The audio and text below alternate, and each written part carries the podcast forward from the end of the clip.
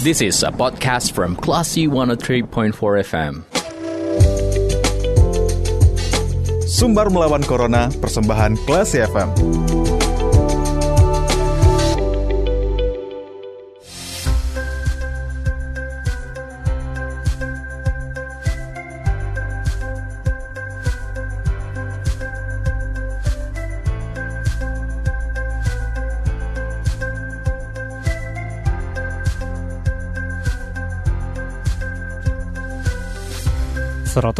Empat kelas FM bersama kita lawan Corona. Kelas People kembali bersama saya Faris Hardana dalam Sumber Melawan Corona persembahan Yayasan Semen Padang, Semen Padang Hospital.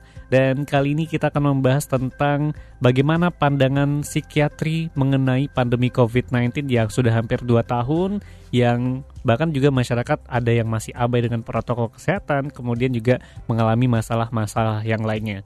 Kita sudah terhubung bersama dokter spesialis kejiwaan Semen Padang Hospital, Dr. Muhammad John Abrahim, SPKJ. Assalamualaikum, selamat sore dokter. Waalaikumsalam warahmatullahi wabarakatuh. Selamat sore, kelas FM.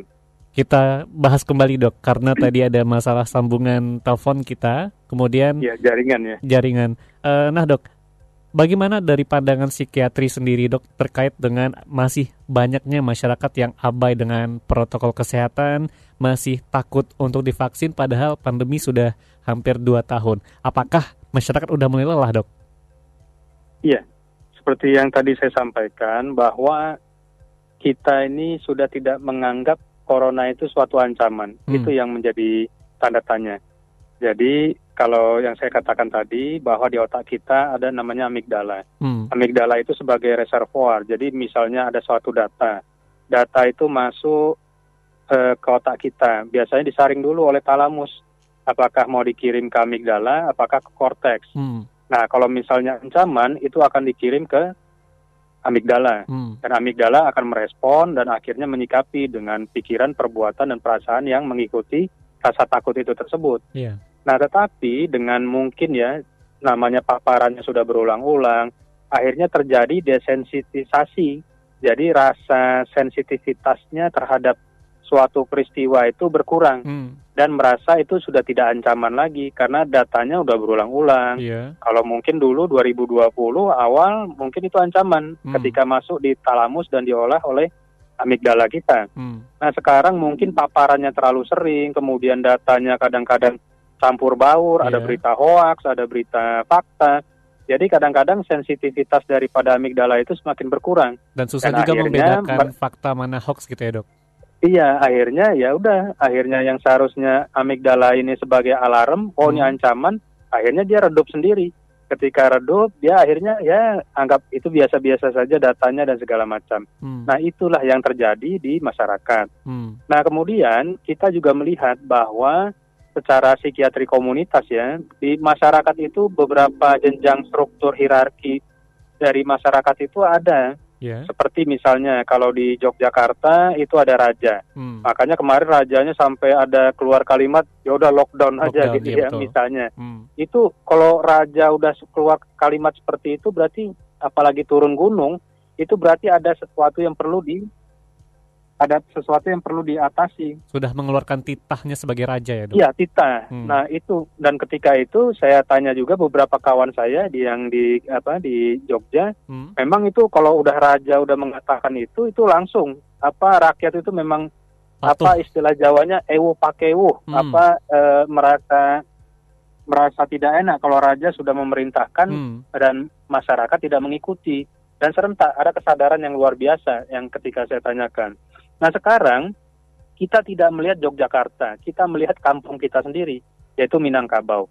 Nah Minangkabau ternyata punya punya daripada budaya yang cukup kuat, hmm. yang bisa kita berdayakan. Contoh, kita memiliki tiga tungku sejarangan, yeah. yaitu Nini Mama, kemudian Bundokan apa Alim uh, Ulama, uh, Alim Ulama, kemudian Celi Pandai, hmm. yang berdasarkan ada Basandi Sara, Sara Basandi Kitabullah. Hmm. Nah ini harus kita pakai karena ini sudah terbukti dengan apa kita berdayakan beliau-beliau ini tiga tunggu sejarangan ini ternyata efektif dan sudah membuktikan seperti dulu misalnya ada banjir bandang atau di Batu Busuk apa 2012 ya ada yeah. ya itu uh. turun dari ulama dari Muhammadiyah turun kemudian apa beberapa cendi pandai juga turun, kemudian dari apa eh, nini mama juga turun, itu membantu. Jadi ketika nini mama dan yang di atas itu turun, semuanya tergerak. Hmm. Dan kita juga bisa buktikan juga ketika pembebasan jalan tol. Yeah. Pembebasan jalan tol sekarang dilibatkan LKKM, jadi Lembaga Kerapatan Adat dan Nagari ya, Hmm. eh, Minangkabau. Nah itu sudah mulai dilibatkan untuk pembebasan lahan segala macam dan terbukti dari beberapa pembebasan lahan ini sudah progresifnya sangat besar. Jadi ketika melibatkan apa eh, masyarakat Minangkabau, kita berdayakan tiga unsur ini, tiga tungku sejarangan. Hmm. Jadi jangan kita, wah kita kan ada teorinya begini tidak.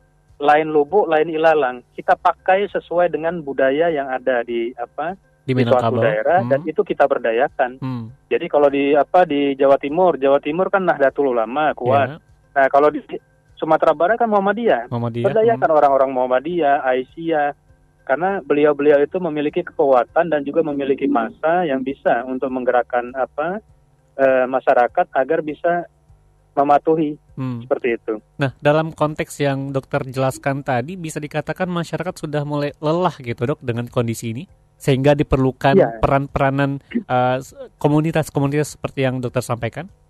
Iya, lelah sudah berbau apatis ya. Hmm. Jadi misal berbau apatis kenapa? Misal contohnya ya sebagai ilustrasi, misalnya kalau kita ya kalau misalnya mau buang sampah ke tempat pembuangan sampah. Hmm. Nah, hari pertama mungkin waduh bau sekali gitu kan atau kita tanya orang yang biasa apa bekerja di pembuangan sampah atau di TPA ya, TPA untuk pembuangan sampah itu itu dia mengatakan hari pertama dia dibuang sampah, aduh kok bau sekali. Tapi Ya. karena kerjanya di situ, akhirnya berhari-hari, berbulan-bulan, bertahun-tahun, itu bau sampah itu di hidung itu jadi mati rasa, Iya. terjadi desensitisasi. Hmm. Nah, itu begitu juga yang saya sampaikan bahwa ketika amigdala kita pada 2020 awal itu mengatakan alarmnya ini bahaya corona.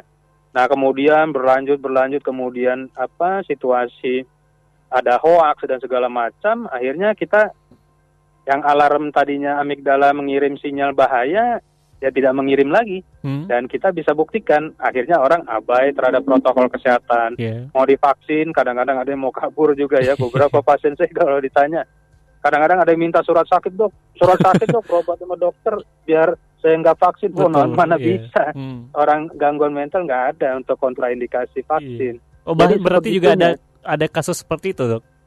Ada. Jadi beberapa kejiwaan. orang menghindar dengan alasan misalnya sakit apalah apa. Kadang-kadang ya nggak masuk akal Hmm. untuk membela diri. Baik. Apalagi gangguan mental tidak ada kontraindikasi. Nah, Hmm. di situlah orang sebegitu malah takutnya bukan corona sekarang, malah vaksin yang Iya. ditakuti. Baik. Kemudian dokter nature eh, sebagai seorang manusia alamiahnya sebagai seorang manusia itu apakah memang manusia itu diciptakan sebagai seorang yang patuh dengan aturan, disiplin terhadap aturan atau memang sebagai seorang yang rebel atau sebagai orang yang abai dengan kondisi-kondisi sekitar, Dok? Ya, manusia itu kan ada beberapa tipe kepribadian ya. Hmm. Ada plekmatis, ada juga sanguin, ada juga beberapa apa dua lagi untuk beberapa kepribadian. Nah, kalau kalau apa eh, pada orang dengan kepribadian plekmatis itu kecenderungan ya taat dia Hmm. karena dia cari aman saja, cari aman, kemudian juga ikuti aturan. Nah, tapi kalau yang beberapa koleris, eh, kepribadian juga sanguin dan segala macam, mungkin agak berbeda tuh kepribadiannya. Jadi Hmm. kecenderungan dia untuk mengabaikan tuh cukup tinggi. Hmm. Nah, selain dari unsur kepribadian, itu adalah unsur yang lain adalah bagaimana tekanan faktor eksternal. Iya. Jadi misalnya faktor jerah, kalau faktor jerah itu mungkin ada dendanya Hmm. kalau mengabaikan atau ada hukuman. Nah, ketika ada faktor jerah atau shock terapi, itu akan memberikan efek juga secara jiwa, walaupun dia misalnya secara kepribadian sanguin atau koleris. Nah, itu bisa dengan ada faktor shock terapi, dia bisa berubah menjadi apa ya dengan kepribadian plekmatis yang memang taat aturan dan segala macam. Nah, sekarang peranan kita daripada apa ya semuanya diberdayakan kemudian dari pimpinan dan institusi juga. Jangan hanya jargon-jargon saja. Jadi kalau kita masuk institusi 3M wah ada gambar apa orangnya kemudian pakai masker segala Hmm. macam ketika kita masuk gedung itu tidak ada yang pakai masker. Iya. Jadi Hmm. kadang-kadang itu hanya apa cuma jargon-jargon, poster-poster. Tapi paradoks dengan kejadian yang sebenarnya ya dok. Betul. Hmm. Jadi kita hanya be- apa bekerja masih tahapan artefak. Jadi kalau dalam segitiga kebuda apa budaya kerja itu ada namanya yang paling tinggi adalah artefak, Hmm. yang paling apa kerucut atas. Kemudian artefak itu disusun oleh values atau nilai-nilai dan Ya. values itu dibentuk oleh asumsi. Nah, jadi yang paling bawah ini asumsi yang paling penting. Hmm. Asumsi itu dibentuk dari apa? Nah, kalau asumsi itu dibentuk dari bagaimana seorang pimpinan bisa memberikan contoh Hmm. kepada bawahannya. Itu membentuk asumsi eh, membentuk val- asumsi untuk membentuk values. Iya. Dan asumsi juga terbentuk dari interaksi seseorang dengan lingkungannya. Dan ketika dia mengambil nilai-nilai itu dari lingkungannya, oh itu pakai masker nggak napa, itu Hmm. akhirnya dia mengambil kesimpulan. Dan terkadang manusia itu kan sifatnya generalisasi. Ya. Oh itu nggak pakai itu, nggak pakai itu, oh, berarti aman, berarti nggak usah aja pakai. Hmm. Nah orang cenderungnya berpikirnya generalisasi. Nah generalisasinya kadang-kadang banyak salahnya. Nah itulah makanya sekarang kita saling apa menyatu dan kita berdayakan sesuai dengan budaya daerah masing-masing dengan keunggulannya berdayakan.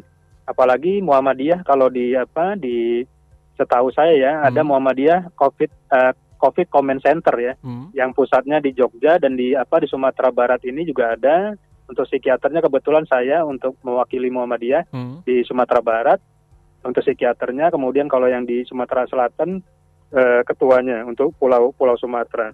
Nah di situ kita berdayakan. Hmm.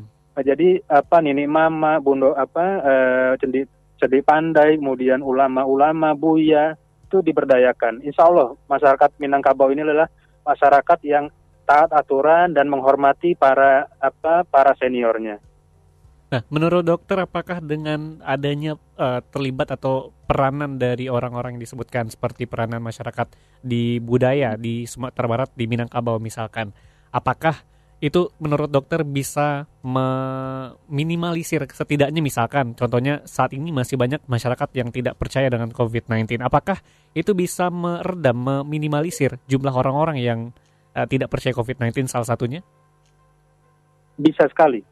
Karena eh, secara budaya kita menghormati beliau-beliau itu Hmm. dari tiga, tiga tungku sejarangan walaupun memang ada degradasi daripada nilai-nilai yang Hmm. memang di masyarakat terjadi. Tetapi tingkat apa trust masyarakat kepada beliau-beliau ini masih cukup tinggi. Ya, jadi kalau kita perhatikan kan orang ketika trust percaya itu apa kata beliau, insya Allah langsung dilaksanakan. Nah, tetapi kalau memang di satu sisi trust itu kurang, ya Hmm. memang agak banyak apa distorsi di dalam Hmm. pelaksanaannya. Nah, sekarang kalau kita lihat sudah terbukti ketika adanya apa banjir bandang di Batu Busuk di 2012 ya. Kebetulan saya juga bawa tim waktu itu, Ya. tim kesehatan, kemudian juga kita lihat beberapa kejadian longsor dan segala Hmm. macam yang apa yang tadinya nggak peduli dan segala macam, tetapi ketika tiga tungku sajarangan ini beliau-beliau yang kita hormati ini turun tangan, ternyata bisa dibuktikan. Istilahnya ada pemerintah juga, tetapi juga orang apa di luar sistem pemerintahan ikut membantu. Hmm. Nah, jadi kita melakukan sesuatu itu tidak hanya efisien, tetapi juga efektif. Hmm.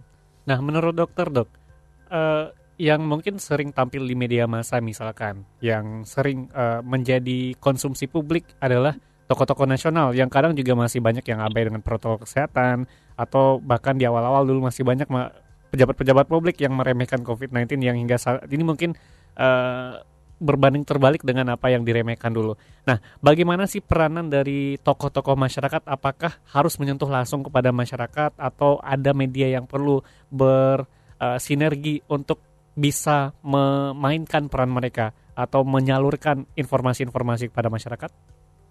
Iya, betul sekali. Jadi dalam teori komunikasi ya, jadi ketika sesuatu data kita sampaikan, itu harus ada feedback dari yang menerima. Hmm. Nah, kalau yang menerima tidak memberikan feedback daripada data yang disampaikan informasi tersebut, berarti kesimpulannya ada distorsi. Kan kesimpulan ilmu komunikasi begitu ya. Nah, ketika ada distorsi, kita harus evaluasi distorsinya di mana. Hmm. Jadi misal kita pakai media seperti apa kelas FM ini sangat efektif sekali untuk Hmm. sumber melawan corona.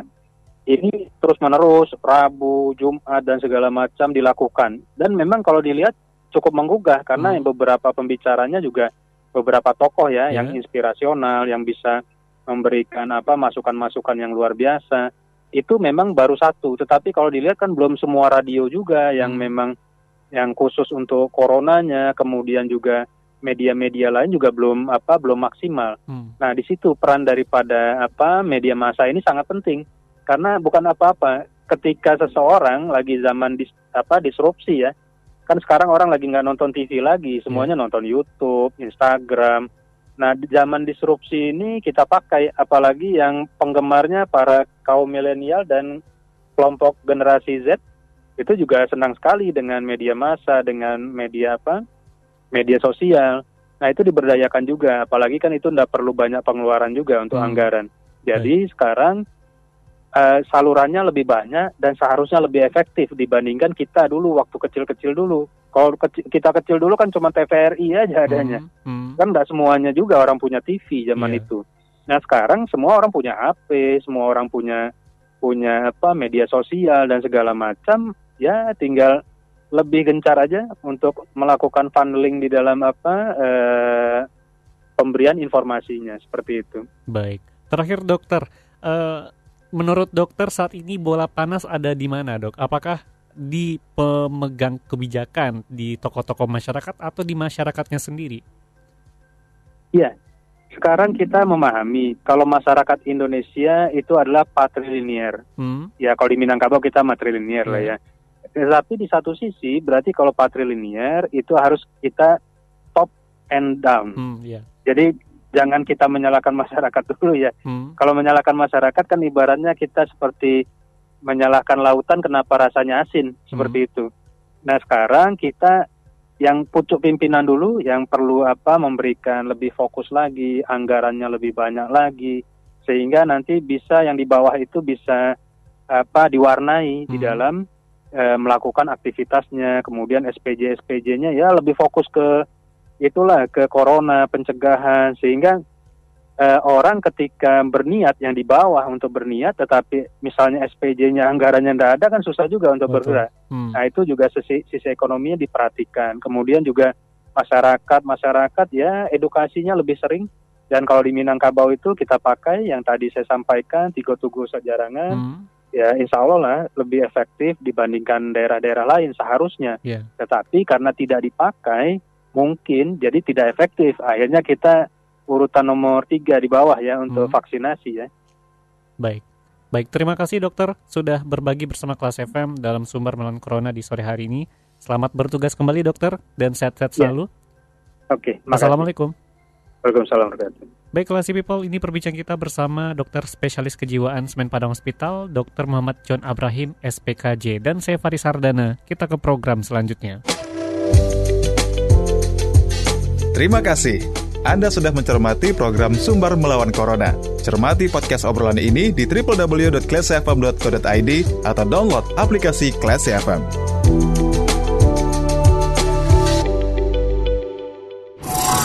This is a podcast from Classy 103.4 FM.